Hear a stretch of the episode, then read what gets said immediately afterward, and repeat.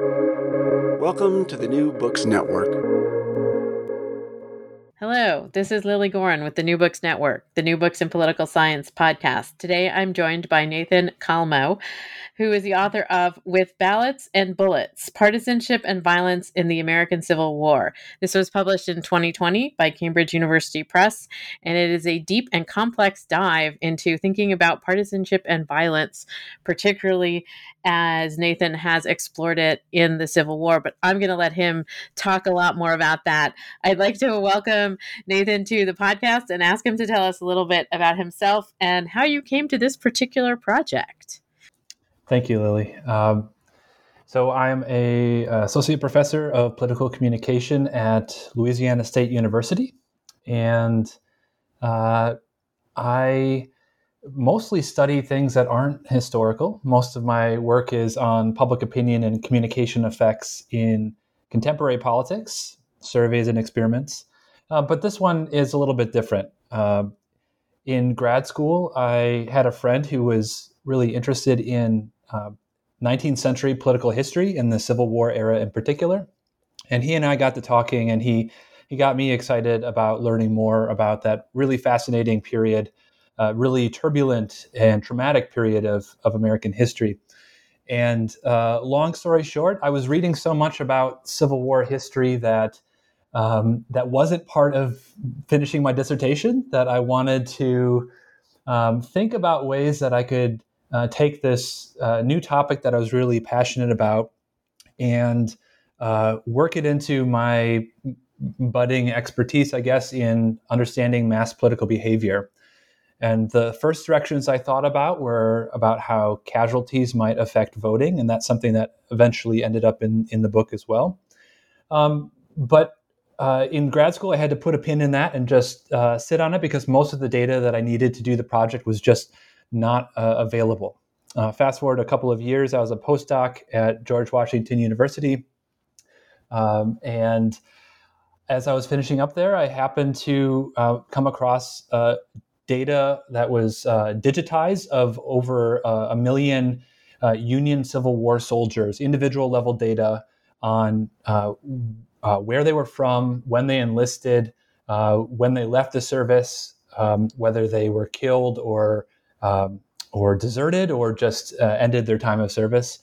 And with that data, I was able to think much more expansively about this project, and it all kind of came together. very briefly, um, the gist of the book is thinking about how uh, ordinary partisans were mobilized into mass violence in, in the Civil War. Uh, and then uh, the latter half of the book, thinking about how that violence fed back into the political system and changed how people were voting uh, during and after the war. And then also how uh, partisan shaped the, the memory of the war in the decades after it and and in reading your book i was constantly drawn back to our contemporary political environment um, in the post um, january 6th sort of experience as well in terms of partisanship and the connection partisanship to violence particularly among um, partisan elites which is a, a, lot of what you talk about um, but since you you made that beautiful statement about what the book's actually about. Um, but I, I wanted to take you through how you um, got at the data and what the data is that sort of makes up this book because it's really interesting. You kind of like have layers in a tapestry. Um, and as I was reading it, I was like, oh my gosh, this is like all kinds of different data sets and quantitative and qualitative. Um, so you have newspapers, census data, soldiers' records, and election returns. Right? I think those are four groups. Those are the main things. And then some supplementary stuff with uh, monumentation uh, in the, the post war era, uh, which states adopted um, what became Memorial Day uh, sooner or later. Um, yeah, but the, the, the main data are the, the ones that you described, the core of the book. And and so you know when we think about census data. Obviously, we're just at, after a census year. We count where the Americans are and other people are in the country. Um, and and you took census data also you sort of were able to map onto it sort of partisanship um, through the election returns.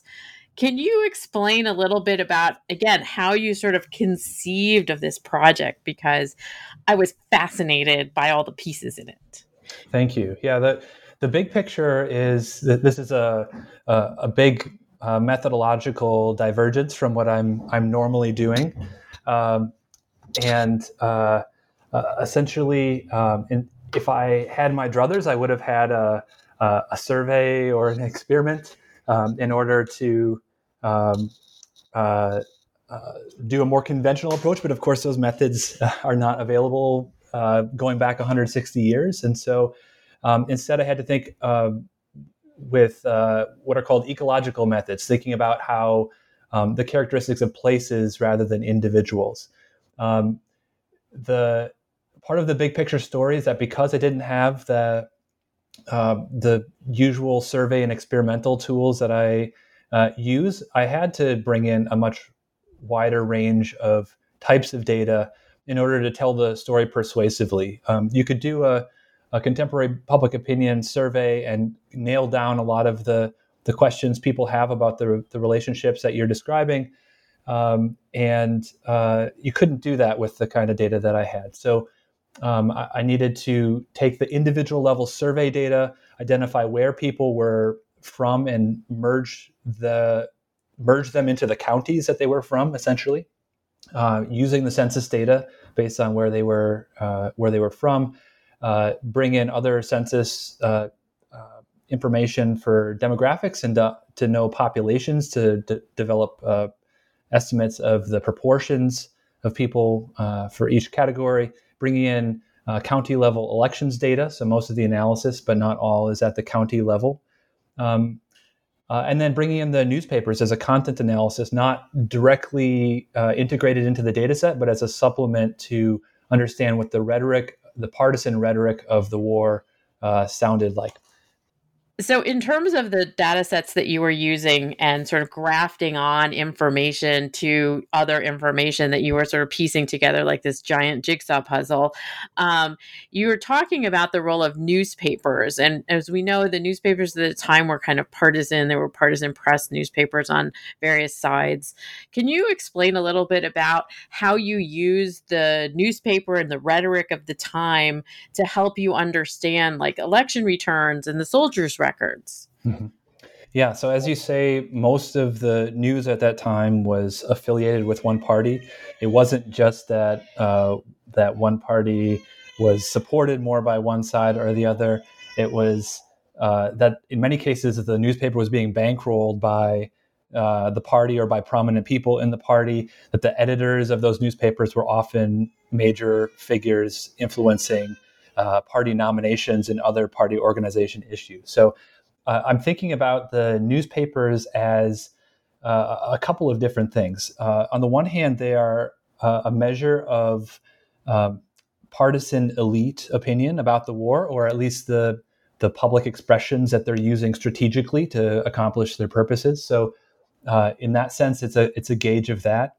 A, a broader model of mass politics that I'm drawing heavily on is is the idea of opinion leadership that people often can't make uh, sense of the the complications of of politics, um, and so they turn to people who they trust in their communities and uh, among leaders who they trust for signals about how to think and how to act in politics. And so, in addition to measuring what party leaders are saying about the war, this is clearly um, public communication um, to uh, partisans and undecided people in the public that is potentially influencing those who are paying attention. And it's a, a, a broader measure of what sort of the, the core of, of the party is thinking um, that's going to be um, diffused more generally um, uh, as people have uh, conversations with each, each, other, even when they're not reading those newspapers. And, and by the way, literacy rates were quite high, so a lot of people were um, exposed to that content. And most most cities of any size had both a Democratic and a Republican newspaper, even when one party was far more dominant in that area.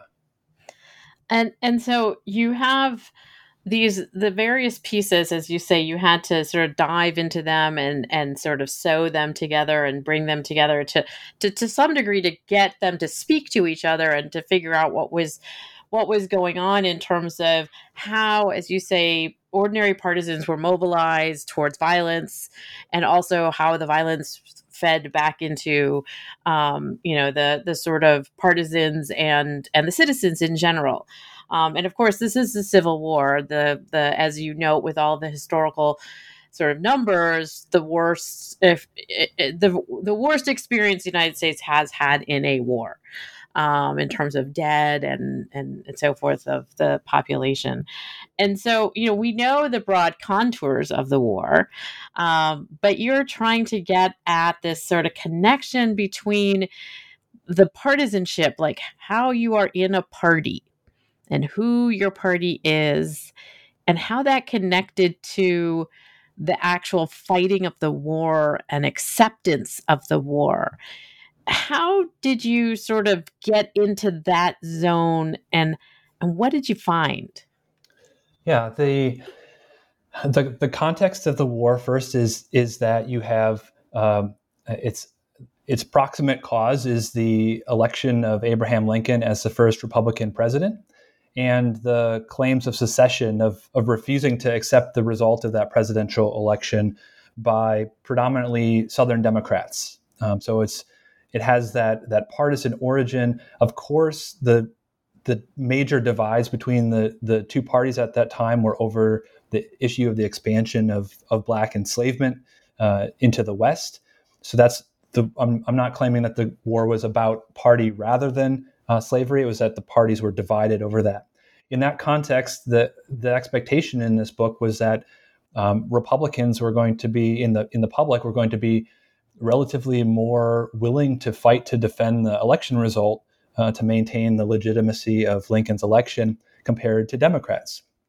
Um, and uh, the interesting dynamic by focusing just on partisanship within the North is that um, you, I'm also able to track um, variation in support for the war among among Democrats at the elite level, and see how that uh, within the newspapers is likewise reflected in the enlistment rates of um, of people from uh, more Republican or more Democratic places uh, in counties across the North. So um, you have at the beginning of the war, um, you have Democrats kind of lukewarm to leaning in support, um, led by uh, Stephen Douglas, for instance, who was one of the uh, defeated Democratic candidates uh, of two. He was a Northern Democratic candidate, and there was a Southern Democratic candidate in that election. Um, and as you got to the 1862 election, the midterm election, um, Democrats were at the elite level were relatively um, pro-war in in their uh, statements. And then after that election, you have them um, moving massively against the war. Uh, so that by the time you get to the 1864 presidential election, Lincoln's reelection, every Democratic newspaper that I uh, looked at in my sample of, of was relatively representative sample of uh, newspapers was saying at least slightly, if not uh, vehemently, anti-war sentiments, and that shift in uh, uh, positions over the war within the northern parties is reflected um, not just in an average uh, greater enlistment rate of Republican uh, uh, Republican individuals and people from Republican uh, predominant areas, but you also see a, a dynamic change over time. That when the gap between the partisan newspapers was largest, is when you see the largest gap in Republican areas contributing a much larger share of uh, their military age men to fight. And uh, in addition to that, um, that basic mobilization into violence and how that shifted dynamically over time. I also find that um, desertion rates, even just among people who have enlisted, are also different based on um, whether they people come from a more Republican or more Democratic uh, place. Um, so even after the selection effect of into uh, enlistment, you still see uh, additional effects while people are in service. And then uh, these differences also led to um, differences in casualty rates from Republican places uh, losing a larger share of, of their uh, men as well. And in in reading that, the the the part that I kept thinking about is that the Republicans are sort of acting like classical Republicans in in like in Roman times that the the commitment to the state was quite substantial and sort of ongoing and that was what I was seeing in your research that I was also sort of surprised because I assumed it would kind of be equal. Hmm. Yeah, um, uh, uh, certainly they had uh, partisan motives to um, support Lincoln's election. Um, but um, I, there there could be an ideological angle to to that as well, for sure, particularly among uh, the political leadership class. Um, and one of the points that you make in sort of talking not only about like who was fighting the war and and how they were disposed towards the war at the elite level and at the the sort of soldier um, citizen level you also talk about sort of the narrative about the 1864 presidential election. Um, and for somebody who studies narratives in popular culture, and you look at narratives in terms of communication and rhetoric, um, what is the narrative about the 1864 election, particularly with regard to Atlanta? And what did you find that kind of maybe disproved it?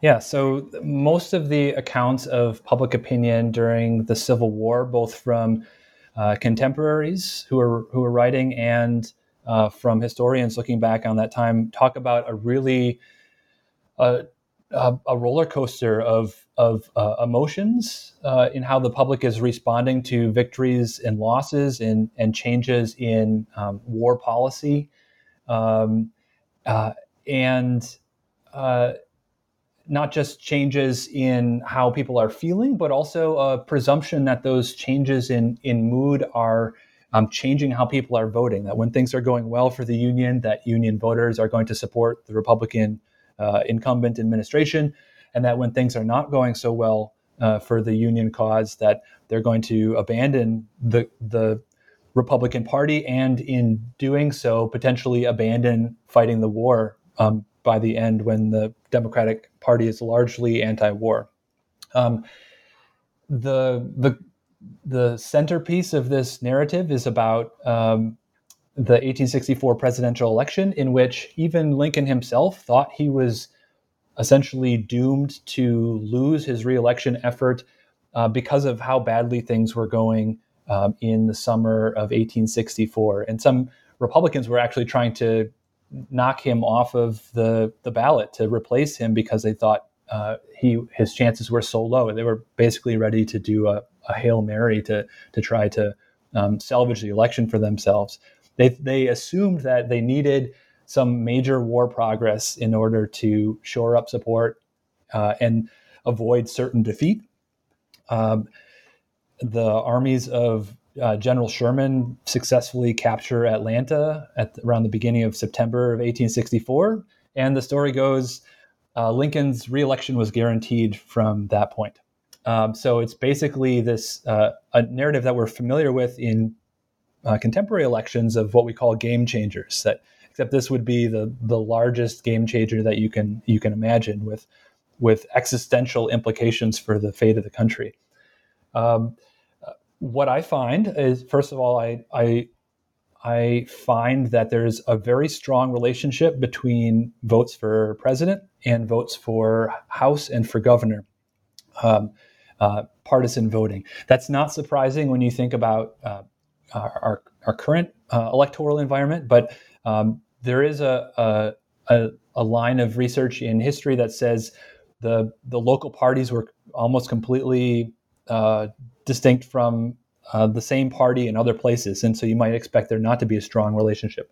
Long story short, you can use those uh, partisan votes that are staggered um, throughout the four years of the, the war as a kind of um, national partisan barometer for how the public is feeling about Republicans. And uh, what you see in that barometer is, is a sh- almost shocking amount of stability in partisan vote share with a, a minor exception um, I'm happy to talk more about. But essentially, um, uh, stability. Lincoln is essentially on track for reelection for um, most of of uh, his presidency, and Republicans in Congress and in governorships along with him. Uh, so you see um, basically no responsiveness to uh, any number of events or to accumulating national casualties. Um, basically, just a, a, stable vote share. Um, I have to include caveats that, uh, for instance, there weren't a lot of votes that were in the middle of that summer. So we just have uh, a couple of states that voted before that time and, uh, you know, uh, early 1864 in the winter and spring, uh, and then states voting from September through uh, November. Um, but the the overall picture there is of of stability in in partisan vote share that doesn't support the idea that the public was volatile. They may have been volatile in their moods, in their reactions, um, uh, in that respect, but they don't seem to be uh, volatile in uh, respect to their voting patterns. But you did say there was one exception. Yeah. Um, the one exception is um, the fall of 1862. That sounds like a bigger exception than it is uh, because that was uh, midterm elections. And you might think, well, those were all of the elections. The, the thing that's really interesting about voting uh, in this era is that you didn't have all of the states voting for Congress at the same time. There was a basically an, an, election season that was longer than a year, where votes were staggered. Um, I think I think there was at least one vote for Congress um, in uh, half of the months of the of the war. So um, uh, rather than just having one period in between Lincoln's two elections, you have uh, dozens of, of months that have um, have votes. So the one exception is uh, uh, a handful of states voting in October and November of 1862, you see a drop in Republican vote shares of roughly uh, somewhere between 5 or 10%, depending on exactly how you measure it.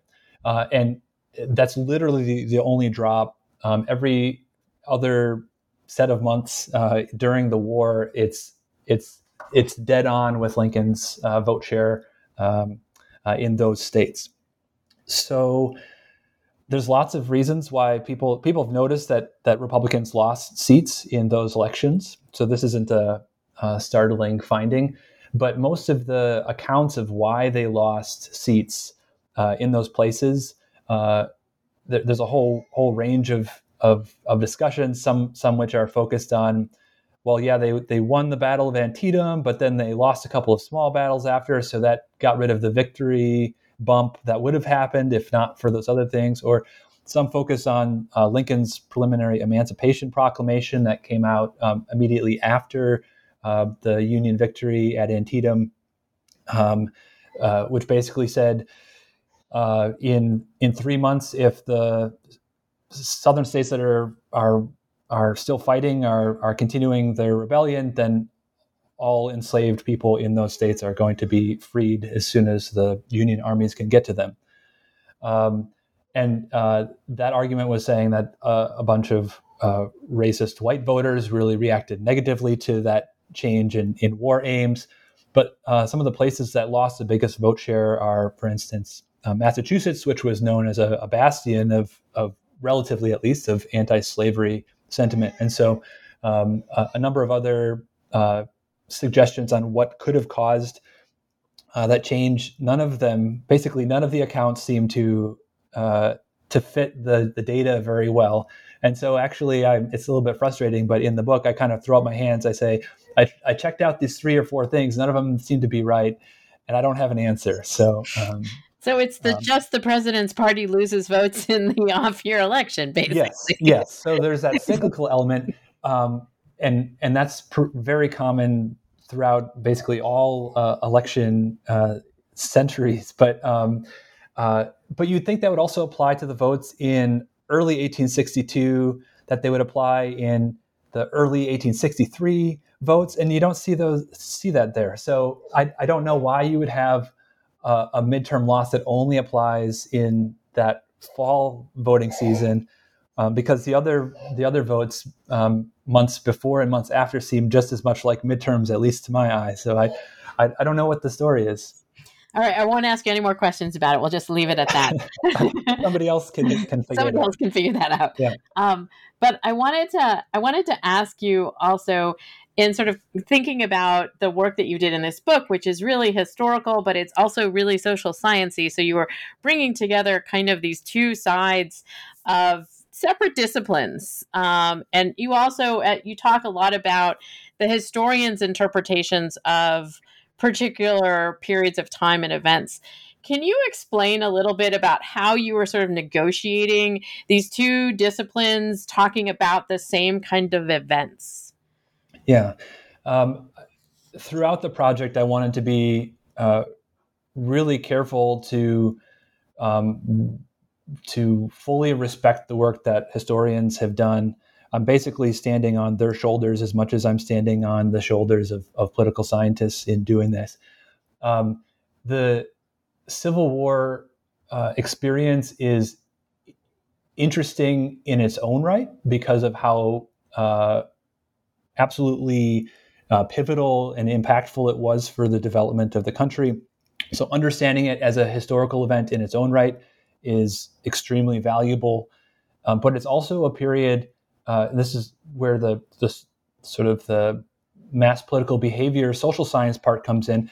It's a period of extremes that falls well outside um, what uh, most of the contexts that we have studied American political behavior at least in in sort of the contemporary methods, uh, has been. And so it's in addition to being historically important in its own right, it's also um, about as far out as you can go in terms of uh, extreme partisan context to essentially test how ordinary people respond uh, in those circumstances. And even though most people didn't think about their participation in the war and didn't talk about their participation in the war as I'm a good Republican and so I'm going to go uh, fight to put down the rebellion.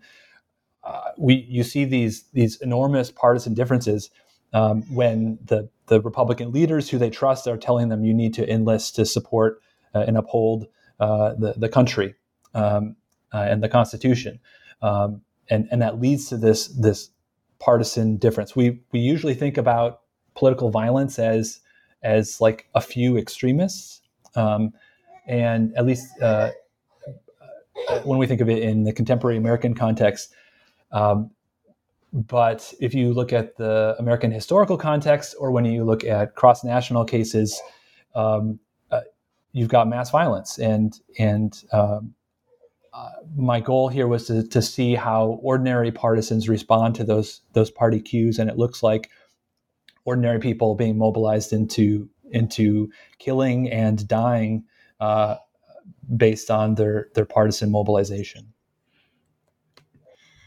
So, in terms of discussing the political violence, the mass political violence that we see in the Civil War, which is a war, um, and as you are talking about it in the book, about how that connects connected people with regard to their partisan dispositions and their partisanship, what do we understand about how those things work together um, in this particular context, in this very volatile period in the U.S. history? Yeah, the I think the the main takeaways are that that people have individual uh, motivations to feel uh, extreme attitudes about politics, but that that uh, going from sort of uh, sort of a um, uh, attitudes that are are supporting violence to actually engaging in violence is a is a really big step for a lot of reasons. And uh, if we if we look at um, people who study um, violence in a cross national context, they they p- point to the importance of um, not just group leaders but also uh, group norms um, that are uh, built up and reinforced, but also sometimes change and and uh, direct advocacy of leaders calling for violence, and also um, uh, changing conceptions of what good, good group members do um, uh, when those start to include uh, violence, being willing to, to die for your group. that changes the the calculus of how people make individual decisions, and even the um, uh, I want to say the so the boring bureaucratic structure of um, uh, one of the, the mechanisms I think in the Civil War context is that you have local partisan leaders um, who are just uh, creating opportunities for people to uh, enlist in in the war by holding uh, rallies in addition to the rhetoric um, that they are are giving that's calling on their um, their citizens to join uh, the fight. Um, that they're just giving them the opportunity, and that th- these are public meetings where, in many cases, people are expected to stand up in front of their neighbors and, and go enlist. So you've got uh, these incredible social uh, pressures on on people as well. So the the book is not just about the individual psychology of partisanship; it's also about how people are responding to their uh, partisan friends uh, and neighbors, uh, and how they're responding to uh, party leaders as well. So, um, all of those aspects are important for thinking about how you get from um, uh, having really uh, extreme reactions to to politics to actually carrying out extreme actions in the form of violence. And and one of the points that you make in the book, also in the second half of the book, is what happens afterwards, um, and and how some of the the sort of inclinations of partisanship and this violence is sort of transformed into monuments and the kind of um, uh, honors that are given to the the fallen soldiers and the establishment of Decoration Day that becomes Memorial Day. Can you explain a little bit about that particular interesting transition for both sides of the partisan coin? Yeah, so you have um, uh, even before the war ends, you have, uh, of course, people responding to this this mass death. You have, uh, if you include the the Southerners as well as Northerners who died in the war, you have three quarters of a million Americans who are dead um, over the course of, of four years, which would be roughly um, eight eight million uh, per capita if you if you translated it into today's uh, population. So you have um, uh, uh, a, a, huge um, social uh, and emotional upheaval of, of large numbers of, of men in the community leaving and never coming back. Um, that first had effects on how people were voting during the war. And then after the war, it had effects on how they remembered the war. Um, as Democrats uh, at the leadership level turned against the war, they increasingly cast those dead as uh, senseless losses um, uh, to essentially a, a, a hopeless uh, cause that that is is being pushed uh, by uh, Republicans who only want to um, create racial equality, which was seen as a, a, major wedge issue at that time.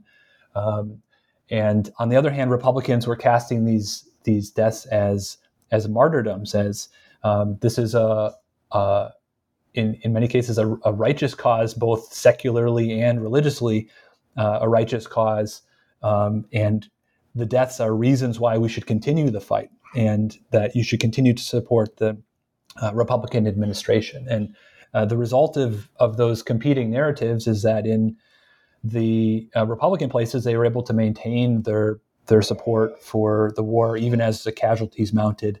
In places that were predominantly Democratic, where those messages of senseless loss were uh, predominant, they were able to persuade um, uh, a handful of percent of pe- people to move against the Republican Party. Places that weren't necessarily electing Republicans to begin with, but they they moved even further um, in terms of their total vote shares against. Um, those same kinds of patterns continued with war memory after. Um, Republicans didn't want to to give up this what they saw as um, their their noble service, um, uh, rightly so, uh, and and wanted to commemorate it. They even the the again the the bureaucracy the the record keeping is uh, is better in the Republican states. They wanted to document not just in terms of monuments, not just in terms of holidays, but even uh, the the quality of the records that they kept about the individuals who participated. They wanted to both honor their service and their sacrifice, and also uh, to be able to administer pensions better. Um, for those who who participated, and so they they kept uh, better records in addition to these symbolic uh, differences in how they remembered the war. So they were more likely to put up uh, monuments. They were uh, more likely to to recognize Decoration Day as a state holiday at, a, at an earlier time, and the casualty effects that uh, you see during uh, the war, where Democratic places uh, moved against Republicans when they had higher levels of casualties. Um, that persists in post-war elections through through Reconstruction, which is um, uh, is, is really um, really shocking, but uh, also understandable given the the scope, the magnitude of of mass death.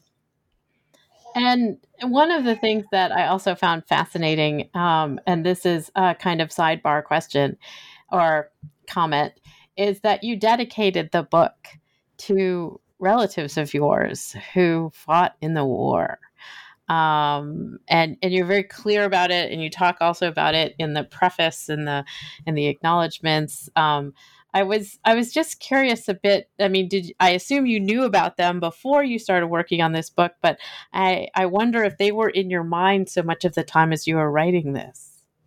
That's right. Um, so um, two uh, great great grandfathers who fought uh, for the uh, U.S. Army. Uh, one is Ole Roxvold, who is a, a corporal in uh, the 12th Iowa Infantry Regiment, and um, Charles Brown, who is uh, a private in the 8th Wisconsin Volunteer Infantry Regiment. Um, when I first started learning about the Civil War in grad school, I, I um, at the same time, my mom was starting to get into um, genealogy research, and um, and I uh, realized that a number of our ancestors had arrived uh, from from Norway mostly um, before the Civil War. So it made me wonder. I wonder if I have a, a local connection to this uh, era that I'm reading about. And it turned out that uh, I had these two relatives.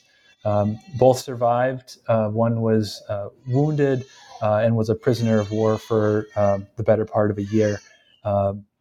But but they made it through, which is why I'm I'm here because they hadn't had kids before um, that point.